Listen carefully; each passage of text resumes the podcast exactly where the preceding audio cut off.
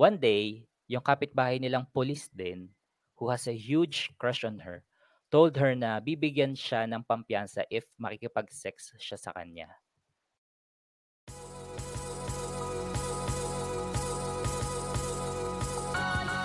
Hi, you're listening to The Journal, Journal Convos Convos podcast. This is CB, And Ashel, ready your journals? and let's journey together.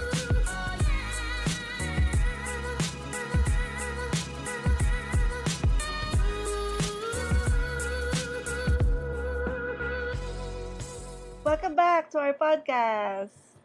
Yay! Yeah! Yes, ngayon pa lang, thank you po for listening. At nakakataba ng puso when people actually message us telling that they listened. Right. When in fact, tayo naman talaga yung message sa kanila na, na makinig, di ba? Siyempre, kailangan magsumikap sa marketing. No ka? Very seriously, for those who message us, lalo na when they say na na-affirm sila at paulit-ulit nilang pinakinggan, thank you so much. Yes, it means a lot. Kasi we're doing this not just for us, but for you, whoever you are, na Yeah. nakikinig. This episode may or may not touch your heart, pero meron dyan, among you listeners, kahit isa lang, Mm-mm. kahit Yes. isang soul lang, masaya na kami.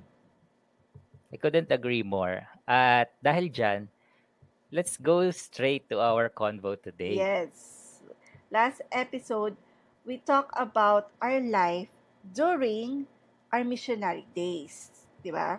At ngayon naman, we'll be Mhm. talking about some of our realizations after mission work. Oo. After, meaning, After. oo. Ang daming pwedeng pag-usapan, actually, pag sinabing Kaya nga. after mission work. Oo nga. At dahil I went first, I, I went first last time. Mm, Ikaw naman ngayon. Okay. Anong na-realize mo, mahal, nung lumabas ka ng mission? Lumabas talaga. Oo. Kasi, di ba, when we were still Mm. working as missionaries, we were sort of cloistered in an yan, exclusive world. Oo, para siyang yung, alam mo ba yung The Good Place, yung sa Netflix? Mm, Siyempre. Siyempre, hindi. Oo. Pa- ano siya, Okay, ano ba yun? The Good Place, para siyang ano, comedy TV series na ang setting niya is para siyang afterlife place for good people. Mm-mm. Tapos yung bida doon, si Eleanor. So, andun siya, pero hindi siya, alam niya sa sarili niya na hindi siya good, quote and quote. So, yun. Anyway, to Hmm. answer your question, the very first thing na na-realize ko is that the mission is bigger than you could ever imagine. Kasi, Oo. Parang ang laki bigla ng mundo, no? oo, kasi parang nung nag-aaral tayo, in, when I was in grade school, two Mm. sections lang kami. Isang panghapon and isang pang umaga. So, akala mo, Okay. Akala mo ganun lang, ganun lang kaliit yung mundo. But then, nung nag-high school ako, from two sections to 14 sections, Mm. isang year lang yun ah. So, imagine mo yung buong school. And then, nag-college ako sa Maynila. Ang laki talaga ng mundo. Marami. Mm-mm. Mm. Daming tao, di ba, no? Daming tao. Tapos, ang daming nangyayari. I, I, well, I had a similar experience din. When I went into college, nagkaroon din ako ng sort of culture shock. And overwhelming siya kasi sanay ka that you are around people with the same wavelength. So, Mm. everything you say or everything you do won't be questioned. I guess. So, when we were in mission, that was your Mm. comfort zone. Tapos biglang, nung nag-resign ka, you're not there anymore. Mm-mm. That's true.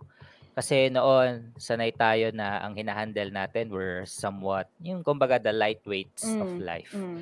Example, yung mga teenage problems like school, yung relationship with their family, romantic relationships, and purity issues. Mm. Kasi, syempre, we are dealing with the youth, di ba? So, somehow, you find it easier to deal with them kasi they are younger. You can set rules and most of and most of them naman, they listen to you. And it's easier to understand them kasi ando sila sa stage where parang everything is confusing. And Mm. adding to that, you you don't expect the same level of maturity Mm. syempre mula sa kanila because they're teenagers pa nga. Mm-mm. But now, oh, we are surrounded with a different set of people. Your Mm. age, our age, or even older with Older. mm, oo, new stories. Yung mga kwento that are so new to you sometimes. mm, Parang hindi ako, hindi ko mag-grasp minsan. mm. And we'd like to call that yung true to life, di ba? And well, there were snippets of of real stories din naman kahit noon, Mm. di ba? Oo, true to life. Di ka sanay, parang really, di ka sanay makarinig ng ganong mga kwento. So parang ikaw, really? Yan yung nangyayari sa inyo? Di ba may ganong, May- ano? Mm, may level noon eh na itong Oo. level na to ang issues na discuss natin, ganun. Oo, May kaya, siya. kaya once na makarinig ka ng ibang level, nakakagulat. And I think that's okay. It's a mix of healthy ignorance and adjustment. Kasi siguro for the first time, you are out there. So, Mm-mm. You want to take it all in. Well, let me insert my realization here kasi Mm. almost the same kasi almost the same to eh. Ako personally when I was out there witnessing the things na yung hindi ko masyadong nakikita o naririnig nga noon, I somehow had difficulties how to react. Yun, just like what you experienced. Mm-mm. I agree with you na minsan you don't know what to say or you'd say something that's totally uncalled for. Or worse, Mm-mm. mafe-feel mo na you don't have the right to say anything. Kasi while lahat ng kwento nila nangyayari, Mm. parang papaisip ka eh, you were, nasan ka nung time na yun eh? You were in some place where it wasn't discussed openly, so technically parang wala kang alam sa pinagdadaanan nila. So, shut up, para ganon. At mahirap yon kasi you realize that the disconnect is so wide. Parang ang laki ng, ang laki ng gap nyo. Di ba? Mm-mm. Yung parang before na we were in a perfect place nga for Mm. spiritual and Yeah. emotional growth. Kaya pag may yun, nag-open na less than that, Mhm. it's hard to respond. And I remember dati I was so ideal na it's only black and white, ganyan. Either you're in or you're out. Na kapag lumabas ka sa, yun, sa realm na yan or sa teaching na yan, hmm, mali, Mali ka. ka. Mm, tama. Before, before the gray area drives you crazy eh. To the extent na you don't want to deal with it. You, you just shut your doors close eh. Kaya rin siguro may mga tao na, alam mo na, you, may, the classic kwento na they disown their child kasi they cannot grasp the grayness of their child's decisions or actions. Di ba may mga, may mga ganon? Mm-mm. Pero medyo ano na yan, medyo ano ba yan, severe na yan. Mm. Pero ako, well, looking back, when I look into my life, I'm thinking ngayon na I was too harsh before. Oo. I think not as harsh naman as disowning, but ako, I have to mi- admit, we were harsh at some point, and we're sorry if we Mm. hurt your feelings. But, For those who oo, are listening now, oo. We're sorry. But we're not sorry for believing what we believe in. I think that's totally different, mm-mm. di ba? well, to simply put it, um, natutunan namin that life is not just black and white. Mm. That most of the time, reality is gray. Great. True. I don't, ako, I don't really mind having a black and white views, so to speak, Mm. as long as we are as willing to listen as long as alam mo na as we are welcoming as welcoming or as accepting Mm-mm. to what the gray area has to teach us.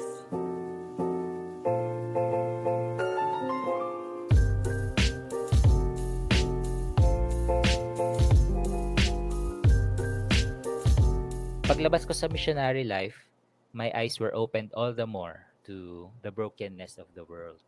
Of course, hindi naman ako naive to this reality pero it was worse than I knew it was. Way worse, 'di ba? Way worse than Mm-mm. I imagined. Well, if I were my old self, I would deal with this woundedness of the world a Mm. lot differently. What do you mean? How different?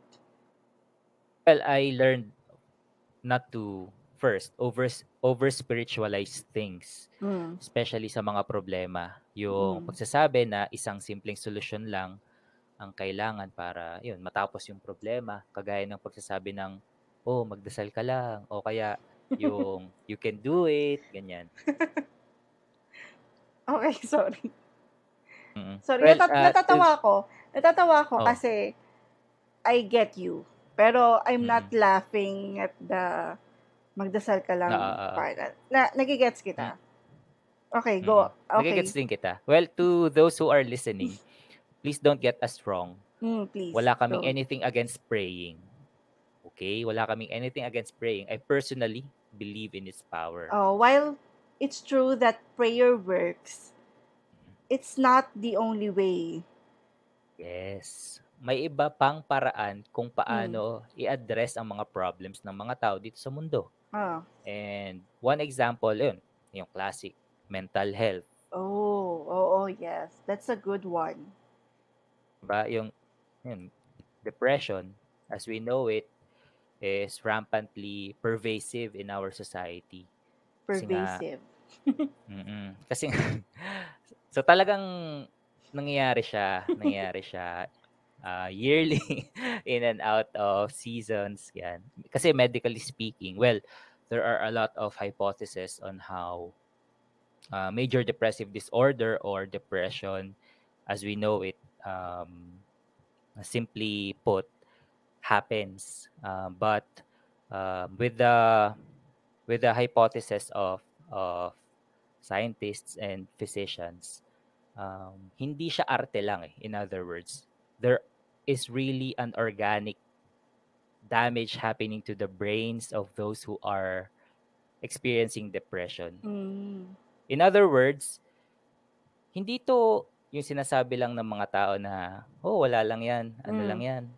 Arte mo lang yan, o kaya ikaw lang yan, o kaya nasa Mm. isip mo lang yan. hindi siya ganun eh. Ah, meron talagang nangyayaring Sa part. inside their brains. Yeah. Yeah. Organic. Organic na nangyayari sa brains nila. Kasi, yun nga, kumbaga depression is not is not just recently discovered. Hindi. Mhm. This has long been with us. Hindi lang tayo aware kasi we don't usually um, so much or if at all pay attention to this aspect of our lives. Yun ang mental health natin. Siguro we weren't as aware as before kasi siguro ano, we are not as educated gaya ngayon. Mhm, Kasi mhm. kasi with social media, people speak up, experts speak up and Yes. I think the problem lang is siguro we are not used to deal with certain emotions with the help of experts. Kasi parang 'di ba? Parang. Parang emotion mo tapos magpapadoktor ka. Parang ganoon. Especially Mhm. the older generation which which are our parents, 'di ba? At yun kasi nga yung problema or yun, yung reality ng karamihan na Mm. we tend to deny things that we don't have any idea about. Oo, and kaka-deny natin, we cannot fix it tuloy. We cannot fix it Mm. properly. Kumbaga. And isa pa na I don't really like pagdating sa mga ganyan is the notion that your prayer life is directly proportional to your emotional being or your or your state in life. Do you get me? Uy, somehow I have an idea on what you're saying. 'Di ba? I have to be honest, may mga moments ako sa past na ganun yung thinking ko. Like, I'm sad because I didn't pray that much. Parang ganon. Or, I'm too angry today kasi I fell asleep last night while praying the rosary. Kaya, tuloy, ganun din yung thinking mo towards others. Kaya maybe, na maybe you forgot to pray, kaya you're feeling that way. Di ba? Pero, but now, I learned na no one is more prayerful than the other. Oo, kasi prayer is very personal. Mm. And you cannot base the turn of events of someone's life on how they pray. Oo. Uh, prayers are reinforcement. Kumbaga, sa buhay natin. It is for us to understand the good and the bad times, not for us to have good times lang, 'di ba? Prayer is not meant to make your life better. Kaya the lack of it also won't make it worse, right? I like what Pope Francis said. Let me just say this. Sabi niya, prayer is what helps you keep the faith when you don't understand God's will.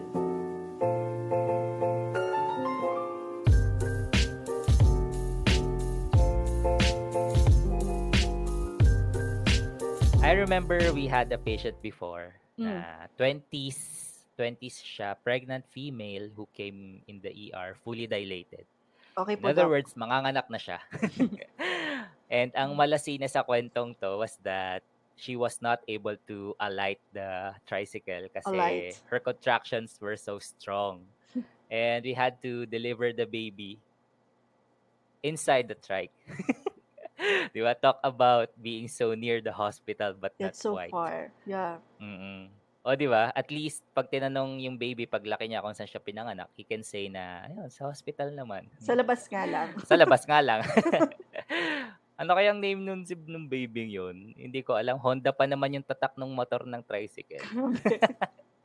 Baby Hans. Anyway, yeah. A- Anyway, going back to the story, Mm. the mother and her baby were eventually assisted inside the ER. Kasi, yun nga, hindi mo naman pwedeng pauwiin lang basta yung, ma- yung, yung basta. Mm. Hindi mo, hindi mo sila pwedeng pauwiin. Basta-basta. O, mami, nanganak ka naman na. Alangan Edi, naman. uwi ka na. Oh, Mami. Siyempre, di ba? Mami, since nasa tricycle ka naman na rin, patid ka na pa uwi. Mm, mm, ano, special trip. Yun. Kasi nga, 'di ba, may postpart may postpartum care pa na Mm. ibinibigay sa mommy and baby. So there she was, yun nga, lying sa bed and I noticed na meron siyang dark skin lesions on her thighs and legs. At hindi siya yung peklat-peklat lang ng pagkabata, yung, yun, yung mga sugat-sugat ng bata. Mm. Hindi eh. Kasi alam ko na there's something fishy, kumbaga. Yan. So, kung kanina, pang sine yung eksena sa tricycle, akala mo sa sine lang nangyayari yung mga anak sa tricycle. kasi nga nasa, ano, sobrang lakas na nung, nung contractions.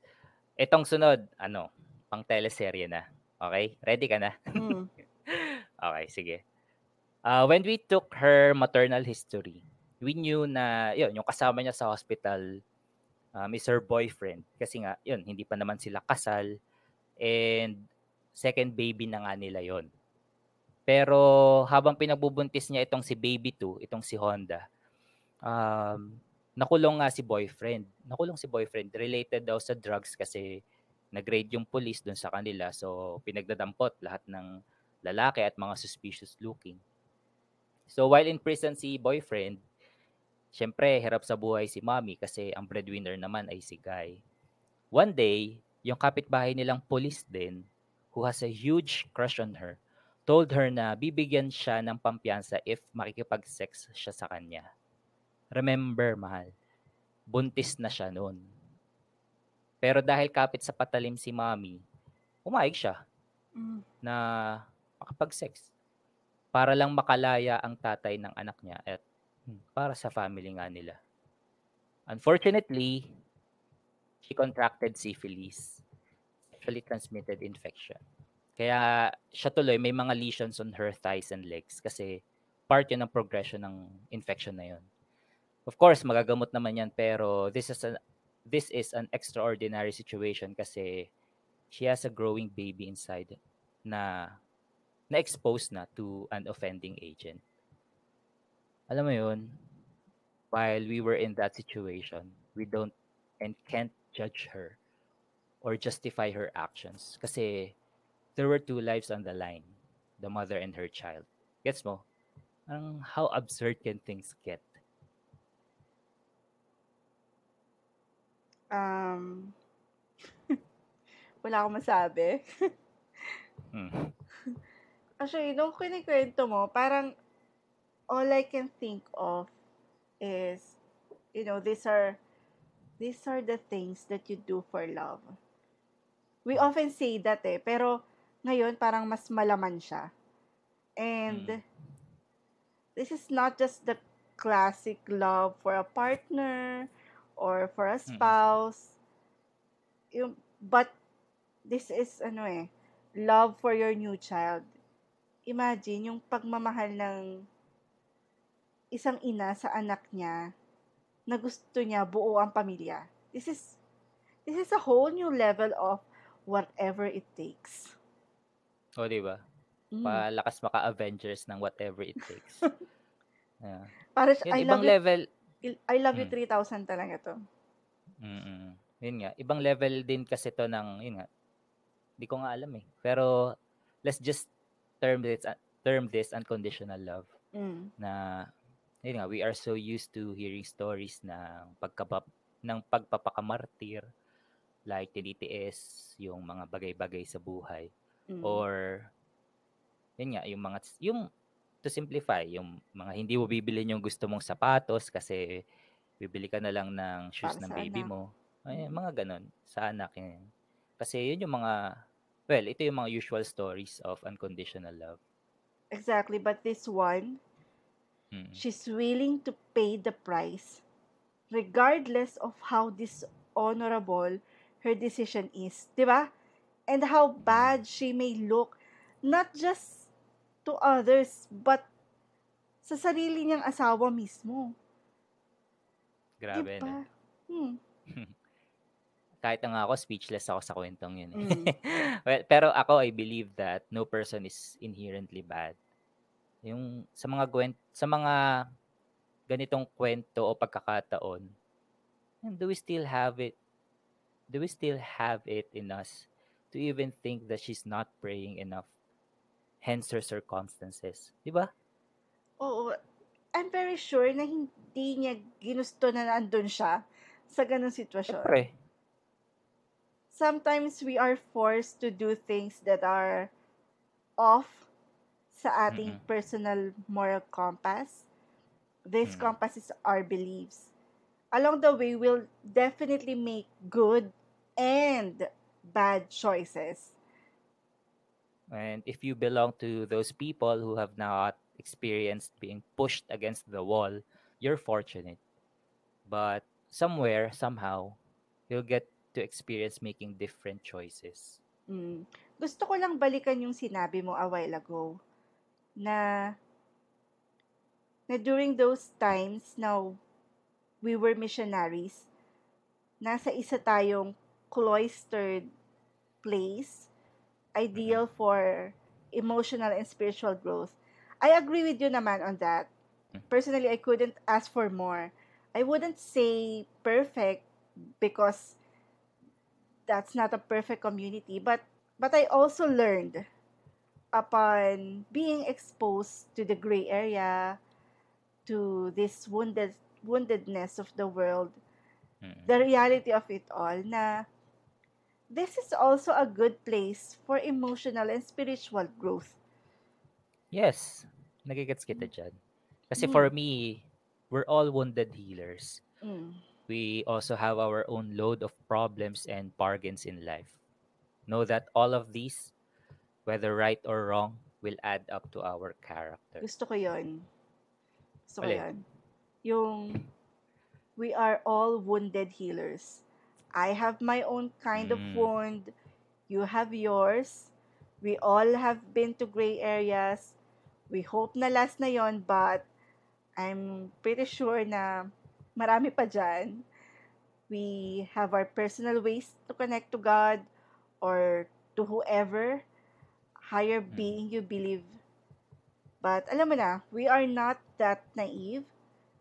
We are not that judgmental, so to speak. We are not Mhm. that selfish not to give out a part of our lives to family, friends, and even strangers. For all we know, that little extension of our hands is that person needs to go on with life and eventually bless others.